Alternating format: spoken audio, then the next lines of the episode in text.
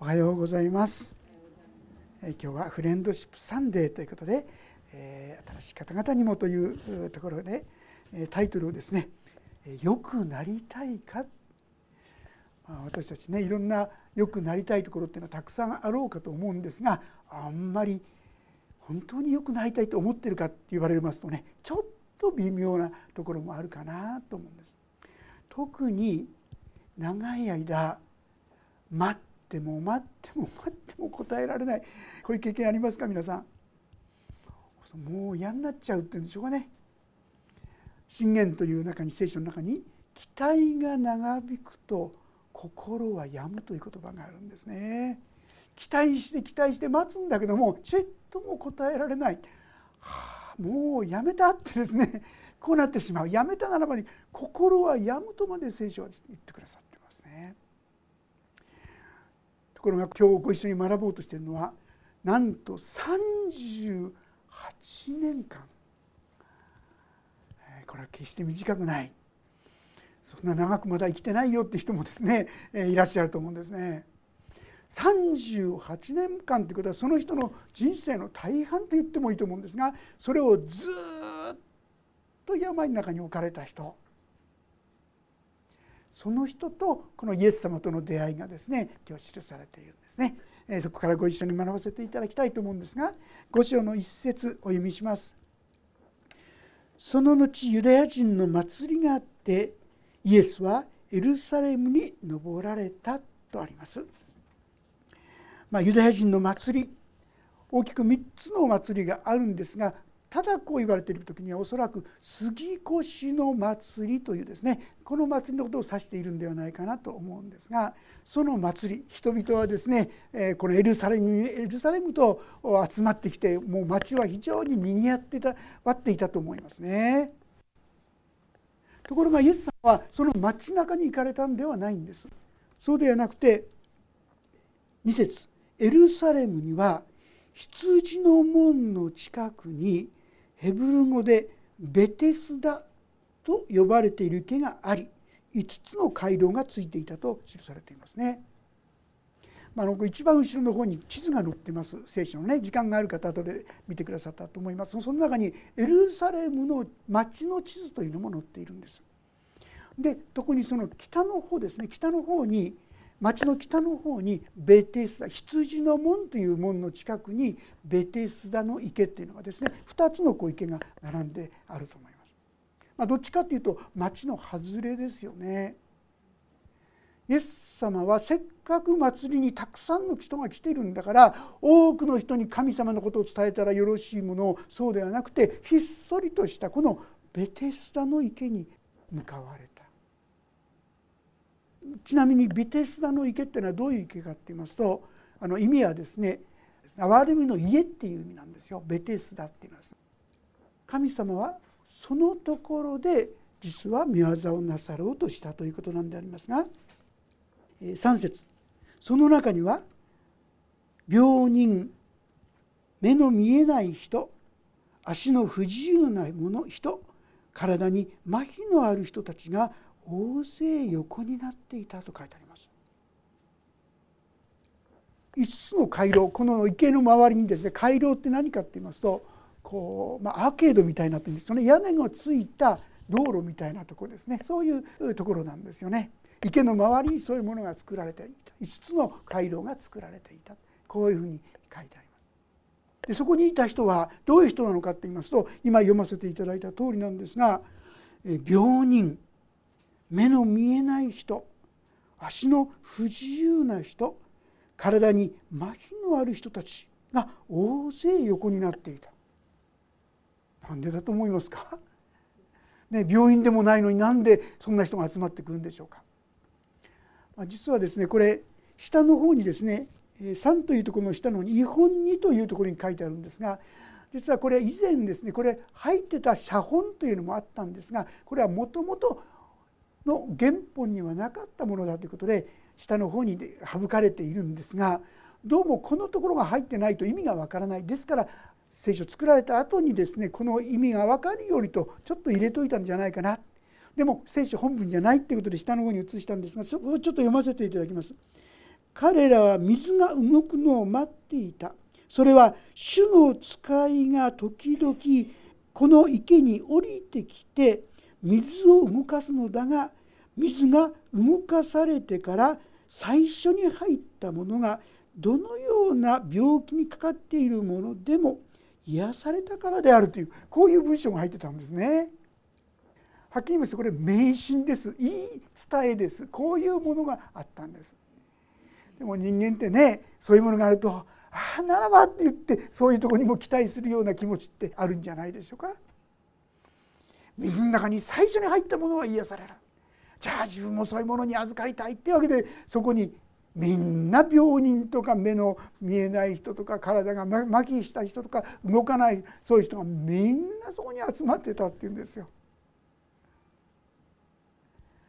どっかで希望が見出せないかなそんなことを思ってたわけであります。ところがその中で特にですね5節そこに38年も病気にかかっている人がいた。一口に38年と言いますが短くないですよ。38年の間ずっと病気だったって。おそらくそれもだんだんだんだん悪くなってったんじゃないでしょうかね。気持ちも絶望的。なんでこれから先どうなってしまうのかな。不安も恐れもですねいろんなものが入りましてまあ辛い暗い悲しいそういう思いが覆っていたと思います。多くの人がそこにいたんですがおそらくそこは明るい感じじゃないと思いますね。なんとなくドヨーンとした感じであんまり希望を見いだせないようなそういう人たちの集まりじゃなかったかなと思うんですがイエス様はいいですか？多くの人が集まって血気盛んな。いかにもこの人が信者になったらどんどんキリストが教会が広がるのにそういう人たちのところに行くんじゃないんですよ。本当に体が弱っててこの人一体これから先どうなるのかなと思うようなそういう方が集まっている場所にイエス様は行かれている。あイエス様ってそういう方なんだ。皆さん元気な時だけイエス様は私たちのすぐそばにいて自分が落ち込んじゃった時にはですね自分がもう弱くなった時には神様お見捨てになるかじゃないんですよ。あなたがその弱ったそこのただ中にこそ来てくださってる。ああもう私なんか見捨てられてどうしようもないそう思うあなたの傍らに来てくださる方がイエス様おそらくその中でもそこに横たわっていた人々の中でも最悪最も厳しそうな人がこの人たじゃなかったのかなと思うんですよね。何歳であるかはっきり書いてないんですがとにかく38年間病気ってことはその前に生きていた。あもう5060か分かりませんけども人生の半分以上が本当に苦しみと闇の中にあったと言ってもよいでしょう。さあその人のそばに来て何て言われたんでしょうか？そしてそこにあるこう書いてあります。イエスは彼が横になっているのを見てと書いてありますがこの「見て」という言葉はただ単にちらっと見たというような意味じゃありません。じっと見てっていう意味です。そこにおそらくイエス様はどれだけこの人が苦労してきたか苦しいところを通ってきたかそれもちゃんと見て取ってというそんな意味も含まれていたかもしれませんね。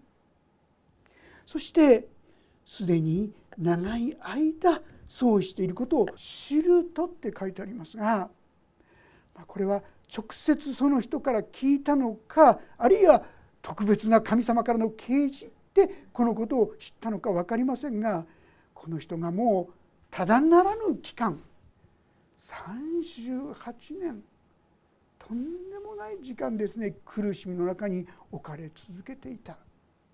このことを知ってまずこの人のところに来てくださった。皆さんイエス様は最も苦しんでいる。人のところにすぐそばに傍らに来てくださる方ですよ。あなたが今一番悩んでいる苦しんでいるとしたらあなたのすぐそばにイエス様は来ておられることでしょう。そこででもね言われる言葉に聞いてください。何て言ったんでしょうか？イエス様は彼に言われた。よくなりたいか？皆さんどう聞きますかこの言葉。38年間病気だってことを知っててそのことでずっと苦しんできたのを知っててよくなりたいかなんて言えますか。あまりにもですね人の心をないがしろにしたバカにした言葉だって取られたっておかしくはない。言葉ですよね。でもイエス様言われたんです。良くなりたいかって。なぜならばこれは大切な土台を私たちに与えるから。そう思います。するとですねこの言葉に対してこの病人が何と答えたか7節。はいともいいえとも言わないで病人は答えた。主よ水がかき回された時池の中に入れてくれる人がいません。行きかけると他の人が先に降りていきます。先ほどの説明がないとこれ何のことだかちっとも分かんないでしょ？なんで先にこの水がかき回された時に一体何の話か。まあ、ですから先ほど言った言葉がですね後にこうちょっと入れられていたんだと思いますね。こういう言い伝えがあったんですよ。あるいはもしかしたらそういうことが本当に起きたのかもしれませんがでもそんなことはめったに起きることじゃないでしょう。でも人はですね一縷の望みと言いましょうかもしも万が一にでもそんなことがあったら期待してそこに行くんじゃないでしょうかね。彼もそのようにして38年。さあ皆さん38年もそんなとこに暮らしてたら思っていたらどうなると思いますか？期待できますか？無理。治りっこない。できっこない。こういう確信が彼のうちにできちゃってると思いませんか？今更はい癒してほしいなんてそんなこともう言いたくもないそんな気持ちもあったかもしれませんよね。だからここにありますように血水がかき回された時要するに天使が降りてきて癒されるその時に彼の答えは意見の中に入れてくれる人はいません。私は孤独なんです誰も私のことなんか思ってくれてやいましません。誰も助けてはくれません。人間関係の本当にま絆って言いますが私にはそんなものはないんです。非常に悲しい非常に寂しい思いがここに語られてるかなってそんなふうに思いますね。でも彼の言葉を読むと「生きかける」と。私はねすごいと思うんです。38年間待って待って待ってもでもって言って彼は水が動いた。まあ、これはですね一説にはこれは間欠泉じゃなかったかな。時々バーって水が出ますね。あれじゃなかったかっていう説がありますね。とにかくそのようにして、まあ、説によれば天使が来て水をかき回した。その時に入ろうとする。おそらく私だったらもうぜもう入ろうともしないかなって思うんですよね。ところが彼は生きかけるとって言うんですから38年経ってもなおですね癒されようとしてそこに入っていこうとするんだけど彼の体は自由にならないんですよ。もう他の人の先にザブーンって入っちゃってああ今日もダメだった今日もダメだったってずっとずっとこれが続いてきたわけですよね。この彼にイエス様は「よくなりたいか?」ってきたんです。彼の本心の中にでも本当は良くなりたいっていう気持ちが一つはあること。これを確認したかったかもしれませんし。もう一つは彼の中にしっかりと形作られてしまった考え方。無理。無理に決まってる。できっこない。彼はこの38年間できっとそういう確信になってたと思います。それでも万が一と思って動き出そうとするそれが彼だったんでしょうけども彼の中に無理無理無理マイナスの思いがもうしっかり心を支配しているコントロールしているその彼によくなりたいかもう一度希望を持って歩み出す動き出すそういうきっかけを与えてくださろうとしたのかな。そう思うんですね。私たちはどうでしょうか？この人のようにマイナスのイメージやそういったものが皆さんの心の中にもう何でしょうか？刻み込まれちゃってると思いませんか？私たちも何かしようとあ無理無理無理。できない。ずっとできなかったんだもん。ずっとできないからこれから先もできないってもうそういうふうに決めてかかっちゃってると思いませんか？ですからそこに前に向かっていく力がもはやない。私そういうマイナスの考え方に縛られてしまっている。そういうことがあるかなと思うんですね。あのサーカスで皆さん巨大な像がですねちょこちょこってこの鎖鎖って言いましょうそこにこうつながれてるだけで動かないのああいうのを見て不思議に思った人いませんか？あんなですね杭にこうつけられたって巨大な象の力でやったら全部そんなもう一気にですね突き崩すことができるはずなのに象は逃げ出さないんですよね。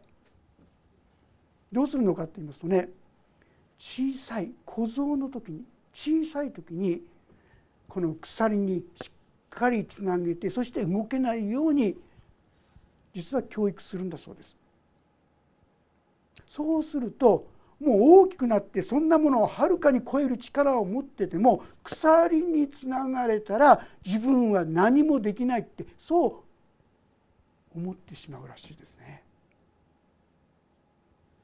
思い込まされちゃうんですよ。できっこない。ダメに決まっている。無理無理無理。この人と同じ考え方を私たちも持っていると思いませんか？結果としていくら神様の言葉を聞いても「いや無理無理無理」と言ってそれを素直に受け取ろうともそこに従おうともすることができなくなってしまっているとそう思いませんか？あのまあ、飲みこれ聞いた話ですが飲みの話なんですけど飲みってすごい跳躍力なんですよね。ものすごいピューンって。でもねこの飲みをね、まあ、たまたま捉えてそして例えばコップの中に入れといて上にねはがきのでも1枚ちょっと乗せとくとどうなるか。すごい跳躍ももうコップなんかはるかに超えるですね跳躍力を持ってるんですが上にこうはがきを置いてしばらく経つとはがきを取り除いても飲みはですね。そこまでしか飛ばないそうです。ですからはがき取ってもですね ちょこちょことそこで動いてるだけで逃げ出さないんですよ。体で覚えちゃってるんですね。私たちもどうでしょうか。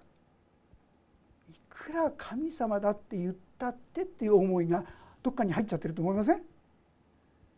いくら神様だってさら無理だ無理だできっこないっていう思いがもう叩き込まれちゃってるんですよ。そういう私たちにこの人もそうですがイエス様はよくなりたいかって聞いたんですね。で聞いただけじゃないです。次にどうしたかって言いますとこう言うんですね。イエスは彼に言われた。起きて床を取り上げて歩きなさい。無理なこと言いますよね。38年間寝たきりでだからこの池のほとりに連れてこられてるこの人がですよ。この人にイエス様は起きて床を取り上げて歩きなさいって言われたんです。どうでしょう？私だったらですね無理無理イエス様私ここに何でいるか分かっておられないんですか？ってですね イエス様に食ってかかるんじゃないかなと思うんですけどね。この人そういうふうにしてる風じゃないんですよ。次のところ。するとすぐにその人は治って床を取り上げて歩き出したっていうんです。えー、ってね。おそらく一番びっくりしたのはこの人本人だと思うんですよ。だって38年間実際に歩けなかったことを知っているのは味わっているのは彼ですよ。ところがなんか立ってって言われたらあれ？立ってみようかなっていう思いが彼の中に湧き上がってきたんですあるいはなんか力がググって足に力が入ってきたか、まあ、どんなことが起きたか分かりませんけどもとにかく彼は立ってみようという気持ちになったんですよ。で思っただけじゃなくてそしたらもう体がその動いて動けなかった体が動いてそして立った。床を取り上げて床を取ろうとしたら取れる。あのね私あの何ですか。足を骨折してしばらく足使わないとねやっぱりちゃんと普通にこう歩くのもなかなか最初はちょっと大変なんですよね。38年もの間歩いたことなかった足がどうやって立てるんですか皆さん。いたたたたいたたかな言えるならまだいいですけどねもう何が何だかわからないっていう状態でしたと思いますよ。ところが立ったんですよ。そして床を取り上げたんですよ。そして歩いたんですよ。嘘か誠かっていうかね本当に彼は夢見てるようなねそんな感じだったと思うんですが実はここで大事なのはねこの時にこの人は男の人は癒してくれたのが誰だか知らないんですよ。イエス様を信じてこんなすごいことが体験できたって話じゃないんですよ。とにかくこの人が良くなりたいかって言われておそらくそのここでまあやっぱり良くなりたいって気持ちが呼び出されたのかもしれませんね。そして立って床を取り上げて歩きなさいって言われたらそうしてみようかなという思いに変わった変わっただけじゃなくて現実にそうしている自分彼はですねイエス様のことを知らなかったってことを12節を読みますとこうありますよ。彼らは尋ねた。取り上げて歩けとあなたに言ったのは言った人は誰ですか？ちょっと先ほど読んでいただいた九章の一番最後にですねところがその日は安息日であったって書いてあるんです。安息日には仕事はしちゃいけない歩くようになるのは仕事だってこうなるようですね。パリサイ人に帰らん。だからお前にそんなことは歩けなと言ったのは誰だってですね責めようとした。これ答えられないんですよ。イエス様が誰だかその人が誰だかわからないから。13節しかし癒された人はそれが誰であるかを知らなかった。群衆がそこにいる間にイエスは立ち去られたからである。後になってイエスは宮の中で彼を見つけて言われた。見なさい。あなたは良くなった。もう罪を犯してはなりません。そうでないともっと悪いことがあなたに起こるかもしれない。まあ、このことから彼がそういう病気になったのはなんか彼の罪と関係があったんだなということを想像することができるかなと思いますね。でもはっきり言いまして癒された段階では彼は悔い改めるたのを信じるなど何もないんですよ。まだそういうところまで言ってないんですよ。初めてこの言葉を聞いた時あいけなかったんだな自分の罪が問題だったんだなそのこと気が付いて、まあ、おそらくですね神様ごめんなさいってお祈りをしたんじゃないかなと思うんですがそういうことをする前にイエス様は立って床を取り上げて歩みなさいって言われたそしたらそれができた。この間にあったことは何かって言いますと彼はその言葉に従ってみようかなって思ったってことですよね。これ誰でもできることでしょ？そういうんならやってみようかな。今で無理無理無理ダメできっこない。もうそういう思いで凝り固まっていた彼だったんですけどもやってみようかなと思ったらなんか力が強くなってきて立ち上がって気が付いたら歩いてる。これはこの神様イエス様の言葉に対してやってみようかな従ったっていうこれだけですよ皆さん。まだイエス様がねよく分かんないんですよ。十字架の意味だ復活の意味だよく分からない。でもとにかくその言葉を受け取って従ってみたんですよ。そしたら本当に立てたんですよ。そしたら本当に歩けたんですよ。私たち神の言葉に従う。実は神の御業は神の言葉に従う時に起こるというこの事実をご存知でしょうかね？知ってるだけじゃなくて神の言葉に従うやってみる。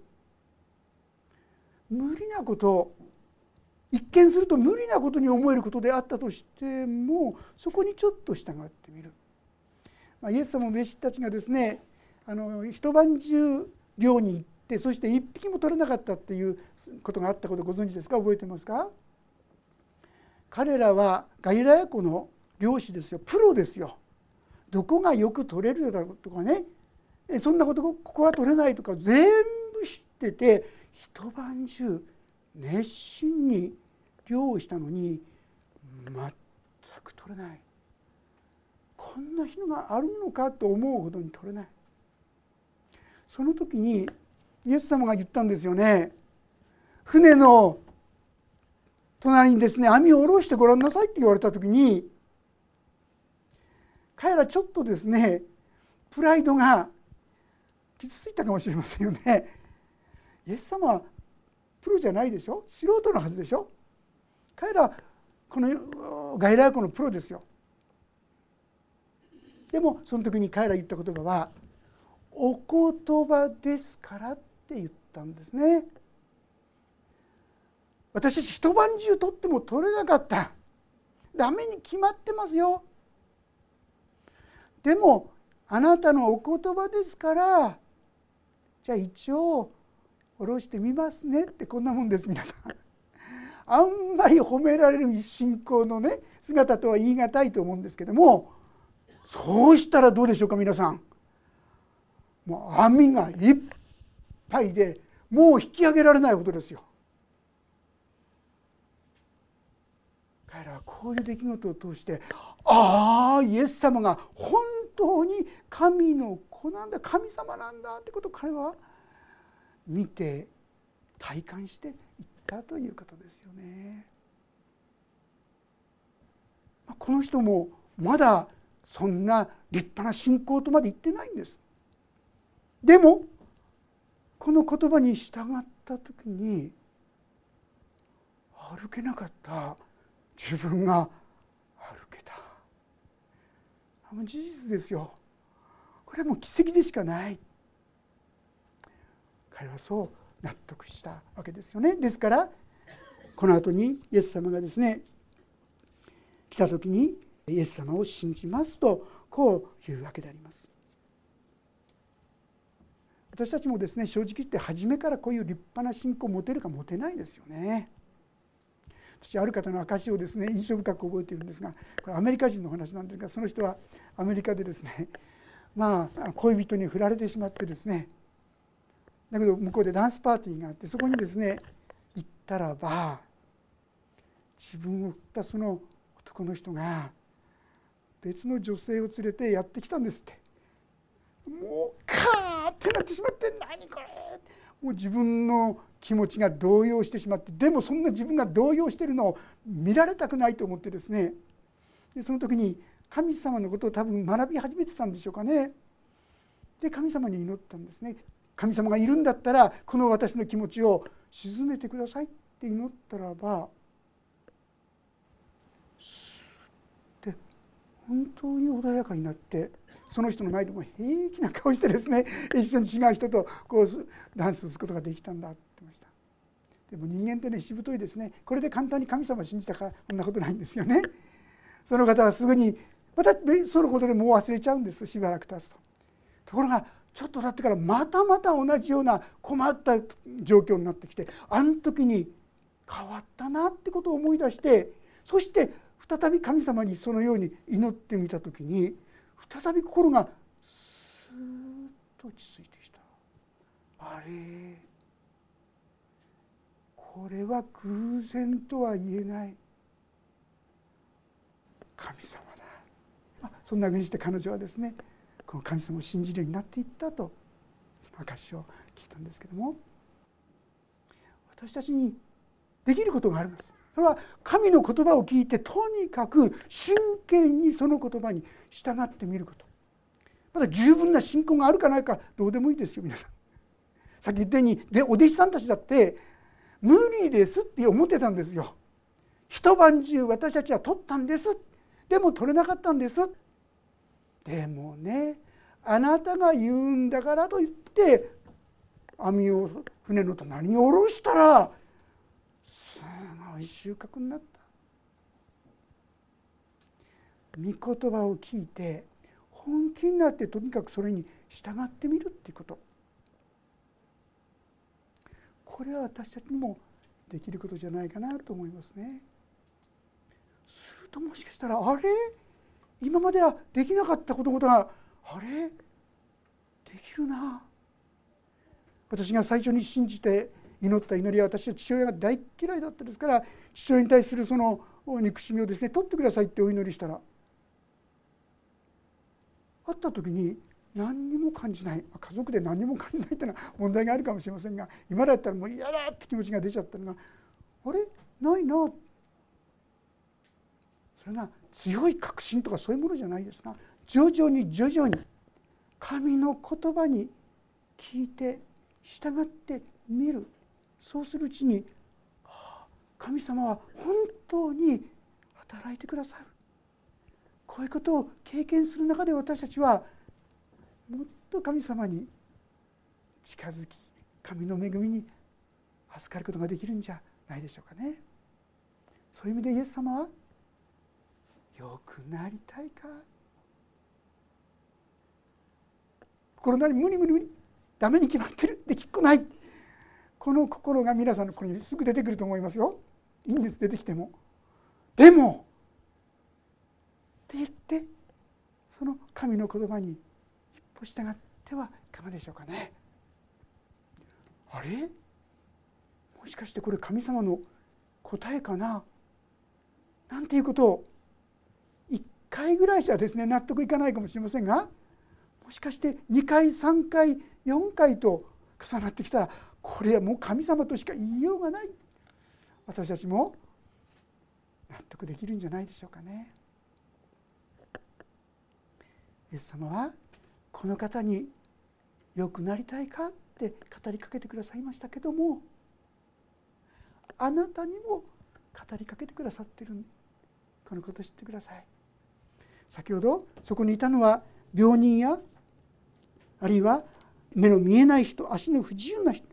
体の麻痺のある人がと書いてありますが私たちはある意味で体が病気でなくても心が病気な人ってたくさんいると思いませんか？もうまともに生きられない。